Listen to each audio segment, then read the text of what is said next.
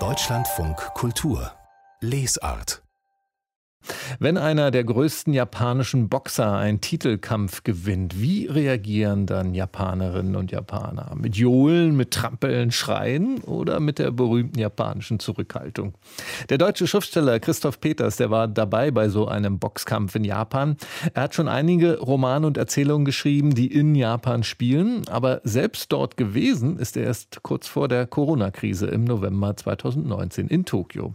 Was er erlebt hat in der heutigen Olympiade Olympiastadt, gerade auch in Sachen Sport. Darüber hat Cornelia Wegerhof mit Christoph Peters gesprochen.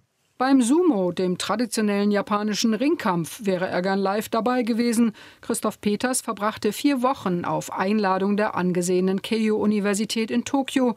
Dort hielt der Schriftsteller Vorlesungen und Seminare, traf japanische Germanistikstudierende und tauchte abseits des Campus in die japanische Kultur ein, die der 54-Jährige so liebt. Aber Sumo ist so eine saisonale Veranstaltung. Als ich in Tokio war, war gerade kein Turnier. Und nun hatte ich das Glück, mit Mario Kumekawa, der Professor für Germanistik an der Keio-Universität ist, einen Mentor und Begleiter zu haben, der zwischen seinem Germanistikstudium und seiner Professur ganz lange als professioneller Sportreporter mit Spezialgebiet Boxen gearbeitet hat. Und dann war zu der Zeit der große Kampf von Naoya Inoue. Also Boxen. Der japanische WBA-Boxweltmeister traf an jenem Abend den philippinischen IBF-Weltmeister Nonito Donaire. Einer der besten Boxkämpfe überhaupt, die es jemals gegeben hat. Das wussten wir natürlich noch nicht, als wir da hingegangen sind. Und als der Japaner gewann und damit die World Boxing Super Series, erlebte Christoph Peters, wie das so klingt, wenn das einheimische Sportpublikum feiert. Also man hört schon ähm, Wellen der Begeisterung und Johlen. Also da sind sie auch sehr engagiert. Ähm, aber es ist nicht so, wie ich mir vorstelle, dass jetzt irgendwie so ein Kampf irgendwie in Deutschland oder in Amerika oder in Italien oder in emotionaleren Ländern stattfinden wird. Aber es ist cool. Japan ein sportbegeistertes Land, aber eben keines, in dem die Fans die traditionell eingeübte Kontenance komplett verlieren würden. Auch in diesem Sommer bleibt es relativ ruhig, denn Fans sind bei den Olympischen Spielen nicht zugelassen wegen Corona. Als Christoph Peters im November 2019 als Writer in Residence in Tokio wohnte, hatte sich die Olympiastadt aber bereits auf internationale Gäste eingestellt. Die Spiele sollten ja eigentlich schon 2020 stattfinden. Alle sagten mir, ähm, ja, dass jetzt die ganzen U-Bahn-Schilder und so und die ganzen Beschriftungen in der Stadt auf Englisch sind.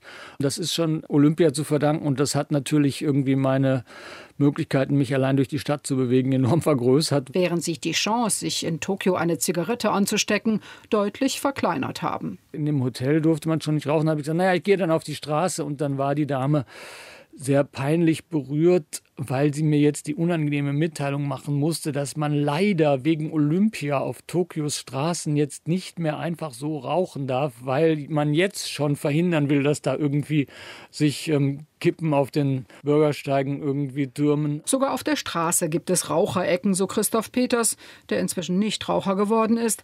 Der öffentliche Raum habe in Japan eine andere Bedeutung als in Europa, stellt der Autor fest. Und das wirke sich auch auf die Olympiabegeisterung in Corona-Zeiten aus. Man hat immer das Gefühl, der erste Impuls der Japaner im öffentlichen Raum ist, die anderen, die mit ihnen diesen öffentlichen Raum teilen, möglichst wenig zu stören, zu behelligen, zu belästigen, möglichst wenig Unangenehmes zu verursachen.